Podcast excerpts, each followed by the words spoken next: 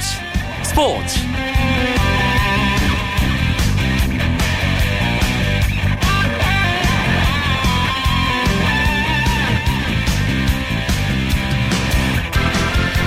안녕하십니까. 월요일 밤 스포츠 스포츠. 아나운서 이광용입니다.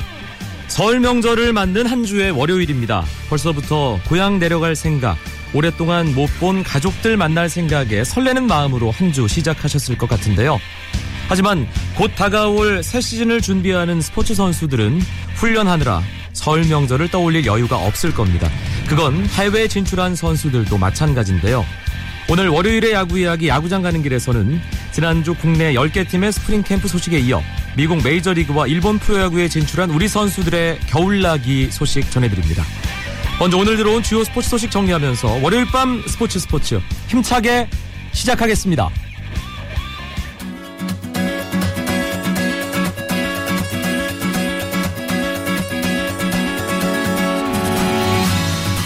한국 남자 쇼트트랙의 에이스 신다운 선수가 올 시즌 월드컵에서 전대회 금메달 획득에 성공했습니다.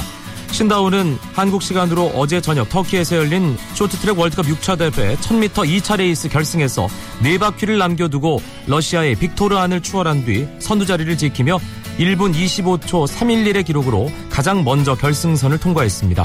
신다운 선수는 이번 시즌 6차례 월드컵에서 한 번도 거르지 않고 6개의 금메달을 목에 걸었습니다. 여자 경기에서는 심석희 선수가 1000m 1차 레이스 결승전에서 1분 32초 659의 기록으로 동메달을 차지했습니다. 금메달을 놓친 것은 아쉽지만 심석희 선수는 일주일 전 5차 대회 여자 1500m 금메달에 이어 두 대회 연속 메달 행진을 이어갔습니다. 하지만 마지막으로 열린 계주 경기에서 최정예 팀을 꾸리지 못한 한국 대표팀은 남녀 모두 중국에게 밀리며 은메달에 만족해야 했습니다. 한편 한국 시간으로 어제 네덜란드에서 열린 스피드스케이팅 종목별 세계선수권 대회에서는 기대를 모았던 이승훈 선수가 남자 매스 스타트 첫 정상 정복에 실패했습니다. 경기 내내 유럽 선수들에게 집중 견제를 받은 이승훈 선수는 다섯 번째로 결승선을 통과했고 포인트를 따진 최종 순위 결과 24명의 출전 선수 가운데 12위를 기록했습니다. 이승훈 선수가 밀려난 사이 네덜란드의 아리안 스트뢰팅아 선수가 7분 30초 64의 기록으로 1호 우승의 영광을 차지했습니다. 앞서 열린 여자 500m 경기에서는 이상화 선수가 1, 2차 레이스 합계 5위에 머물렀고 남자 500m에서도 모태범 선수가 9위에 이름을 올렸는데요. 한국은 이번 대회 남자 팀 추월팀이 따낸 동메달 1개가 유일한 메달입니다. 한국 스피드 스케이팅이 종별 세계 선수권 대회에서 금메달을 따지 못한 것은 2008년 이후 처음입니다. 스페인 프리메라 리가 FC 바르셀로나의 메시, 수아레즈, 네이마르 선수가 나란히 골을 골을 터뜨리며 레반테전 5대0 대승을 이끌었습니다. 특히 메시는 전반 38분 강력한 땅볼 슛으로 첫 골을 넣은 뒤 후반에도 두 골을 추가하면서 해트트릭을 기록하며 자신의 프리메라리가 300경기 출장을 자축했습니다. 최근 물오른 공격력을 보여주고 있는 바르셀로나는 11연승을 거두는 동안 42골을 넣었는데요. 경기당 3.8골을 기록한 셈입니다. 바르셀로나는 현재 리그 1위 레알 마드리드를 승점 한 점 차로 바짝 추격하고 있습니다.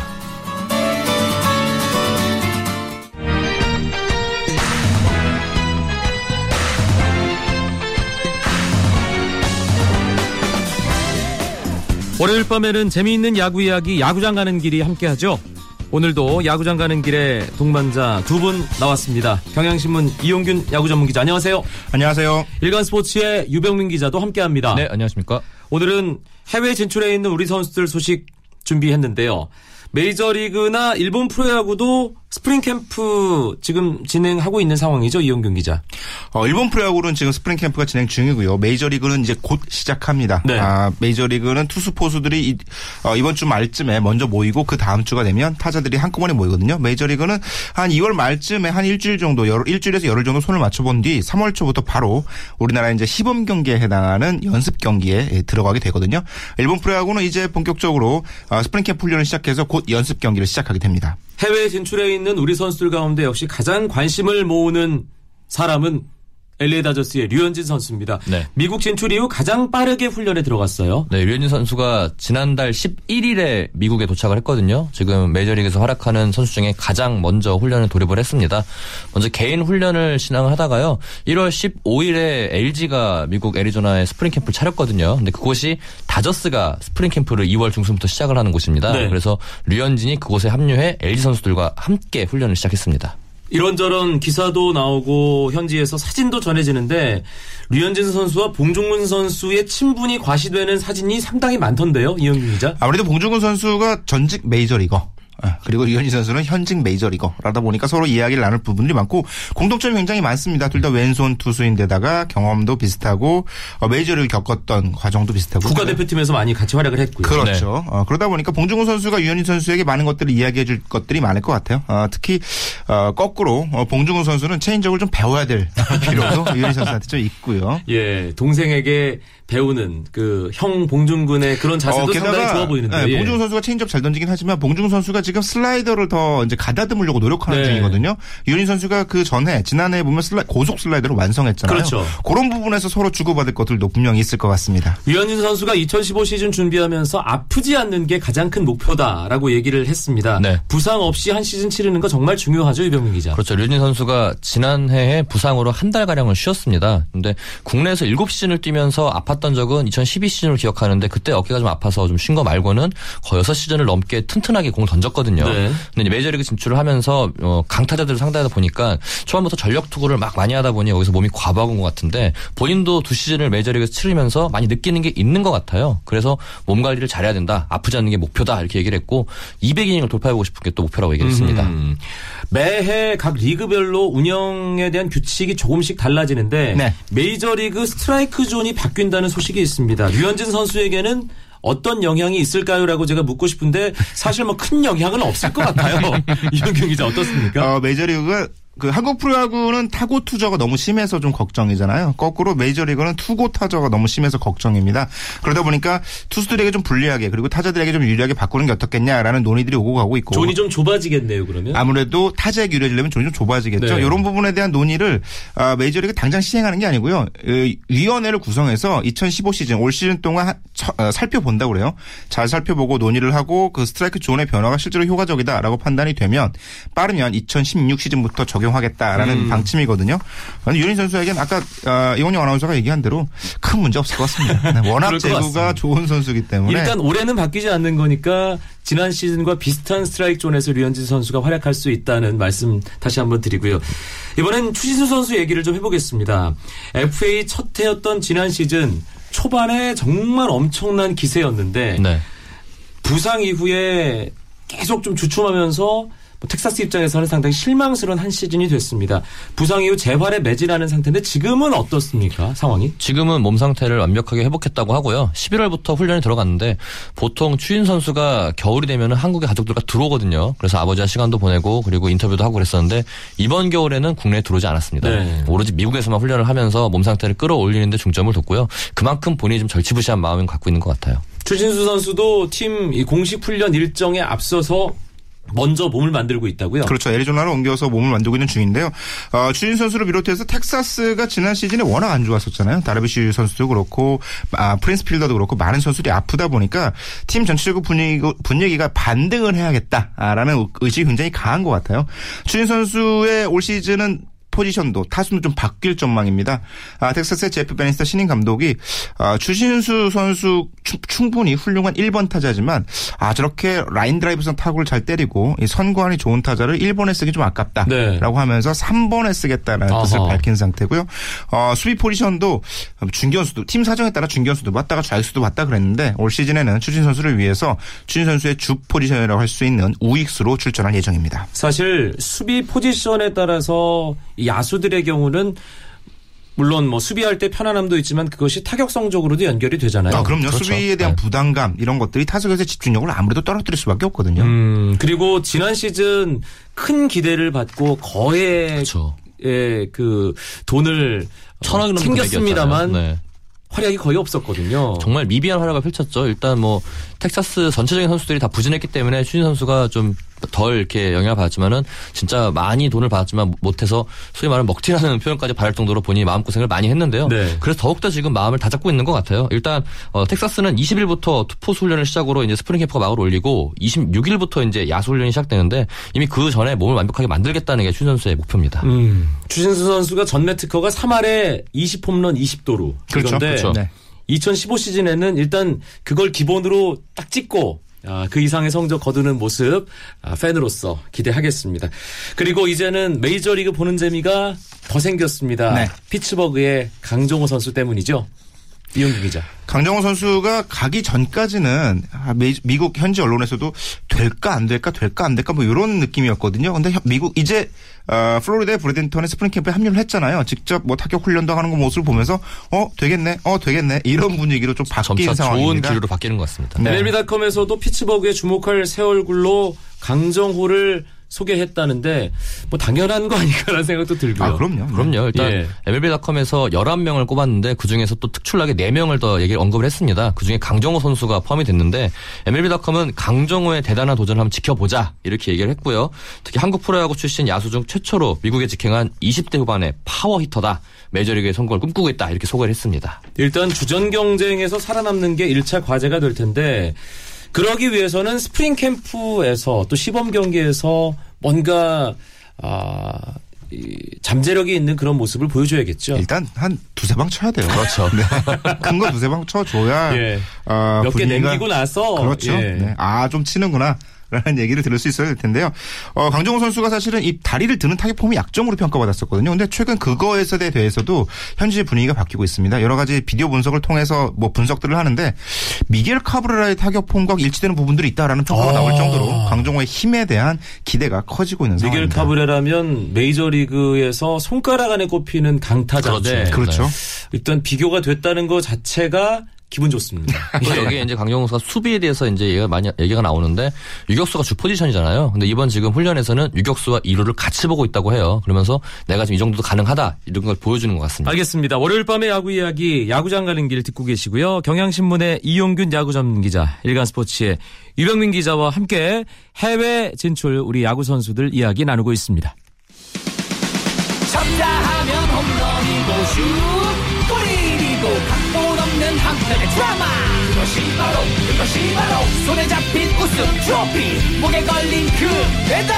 너와 내가 하나 되는 그것이 바로 그것이 바로 그것이 바로 꿈꾸던 스포츠. KBS 1라디오 이광용의 스포츠 스포츠 이번엔 일본 프로야구에서 활약하는 우리 선수들 이야기도 나눠보죠. 먼저 이대호 선수 미야자키 스프링 캠프에서 한창 훈련 중이에요. 그렇습니다. 소프트뱅크의 4번 타자잖아요. 아, 지난 시즌 한국에서 맛보지 못했던 이 재팬 시리즈 우승을 맛봤던 이대호 선수 이 4번 타자로서의 어떤 또 다른 시즌을 보내기 위해서 준비 중입니다.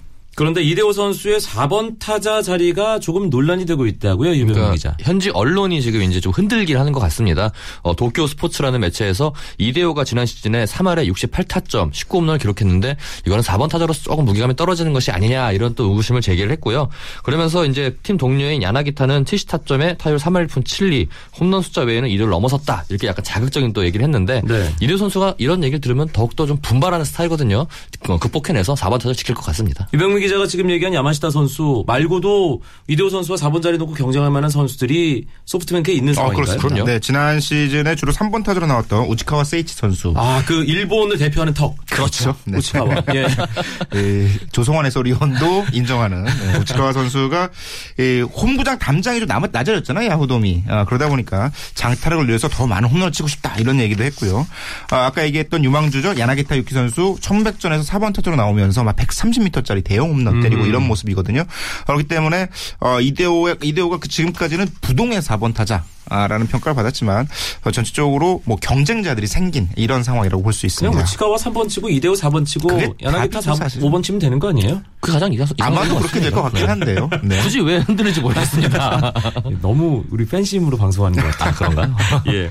그렇기 때문에 사실 이대호 선수가 이번 스프링 캠프 참 중요하겠네요, 유병민 기자. 아무래도 그렇겠죠. 뭐 4번 타자를 지켜내려면은 보여주는 수밖에 없습니다. 스프링 캠프의 시범 경기에서 정말 좋은 타격을 보여줘야 되는데 제가 지난해 한번 미야자키의 스포츠뱅크 소프트뱅크 캠프 갔다 왔거든요. 주경기장에는 1군 선수들이 뛰고 있고 옆에 보조구장에는 2군 선수들이 뛰고 있어요. 그 1군과 2군 경기장 사이를 왔다 갔다 하는 게 쉽지 않다고 하더라고요. 근데 2군 선수들이 그 이대호 선수를 바라보는 눈빛이 정말 동경의 눈빛이었습니다. 예, 그 정도로 어, 자리를 잡고 있으니까 좋은 모습 보여가지고 4번 자리 지켰으면 좋겠습니다. 지난 시즌 일본 프로야구 첫 해였는데도 불구하고 어마어마한 활약을 했던 한신 타이거즈의 마무리 투수 오승환 선수 불펜 피칭하면서 지금 컨디션 서서히 끌어올리는 중이죠. 최근 굉장히 재미있는 소식이 들려왔어요. 어, 일본 프로야구의 전설적인 투수 중에 한 명이죠. 에나스라는 선수가 오승환 선수의 불펜 피칭을 보기 위해서 기다렸다가 직접 불펜 피칭을 봤는데요. 어. 선동열을 보는 것 같았다. 아, 라는 표현을 하면서 오승환 선수에 대해 아주 칭찬을 아끼지 않았습니다. 네. 오승환 선수가 직구 아니면 변화구 두 개 가지고만 승부를 하는데 거의 7, 80%가 직구잖아요. 거의 90% 아닌가요? 변화구는 슬라이더 하나만 던지는 걸로 팬들 다 알고 계신데 포크볼, 투심 이런 다른 변화구를 조금 구사할 준비를 하는 모양이에요. 오승환 선수가 지금 일본 스프링 캠프에서 네 차례 불펜 투구를 실시했는데요. 마지막 네 번째, 가장 최근에 던졌던 네 번째 불펜 투구에서 포크볼하고 투심을 섞어 던졌다고 해요.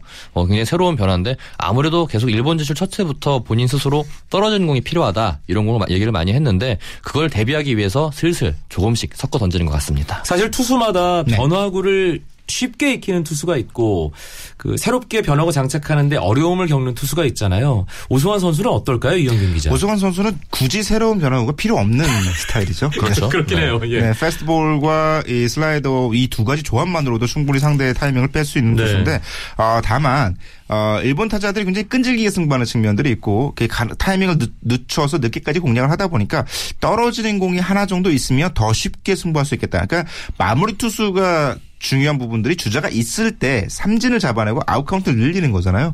그러다 보면 투구수를 줄여야 되는데 투구수를 줄이는데 떨어지는 공만큼 좋은 게 없습니다. 어. 아, 그러니까 타, 일본 타자들이 점점 더 어렵고 힘들고 오승환 선수 괴로워서 하는 것이 아니라 투구수 조절과 관련된 보- 보다 효과적인 피칭을 위한 떨어지는 공 개발이거든요.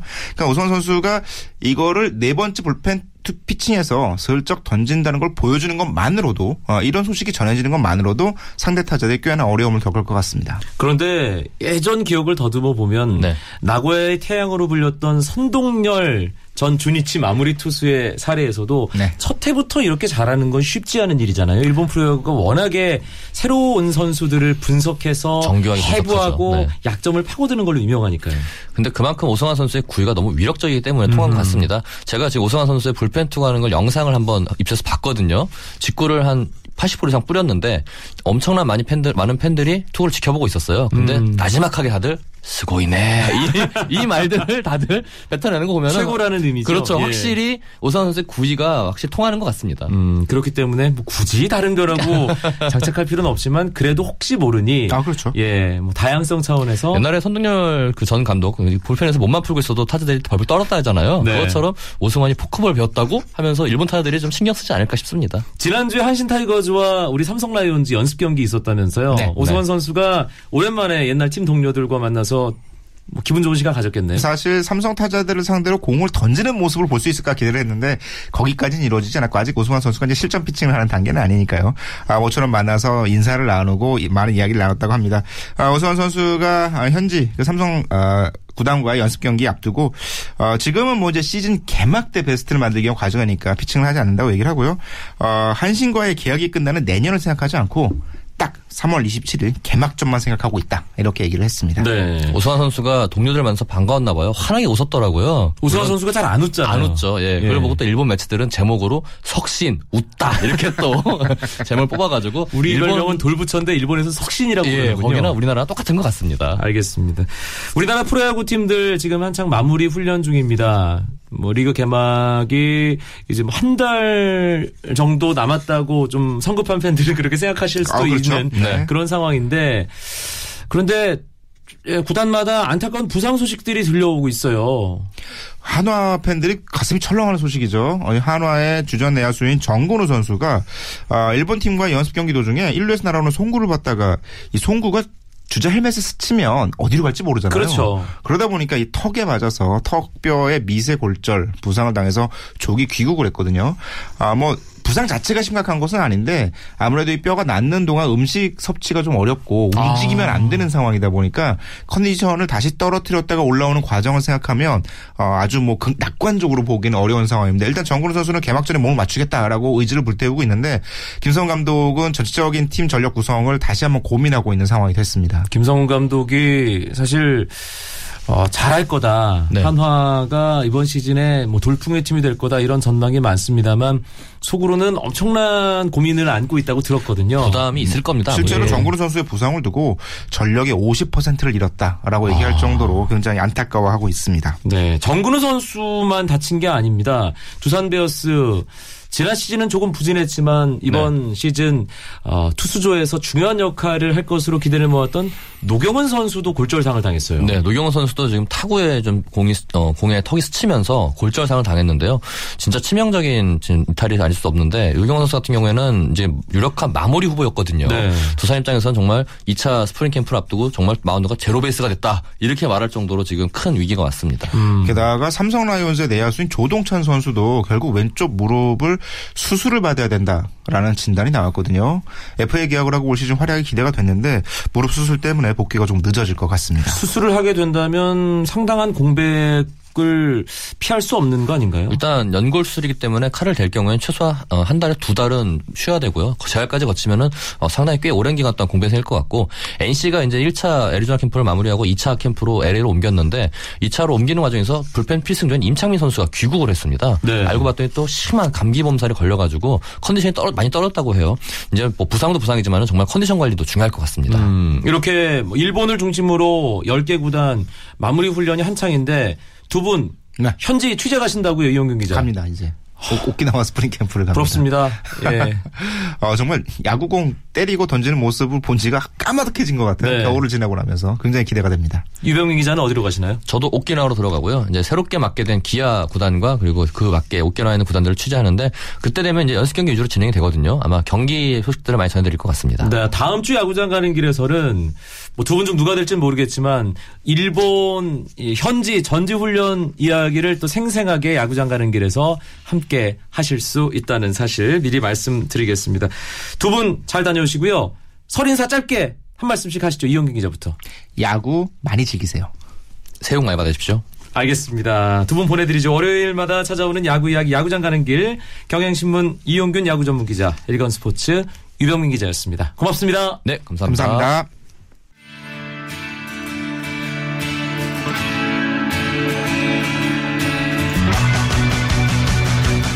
월요일 밤 여기까지입니다. 내일 화요 초대석 시간에는 최근 프로농구에서 가장 기세가 좋은 팀이죠. 원주동부의 기둥 김주성 선수 만나실 수 있습니다. 내일도 9시 35분에 뵙죠. 아나운서 이광용이었습니다. 고맙습니다. 스포츠 스포츠.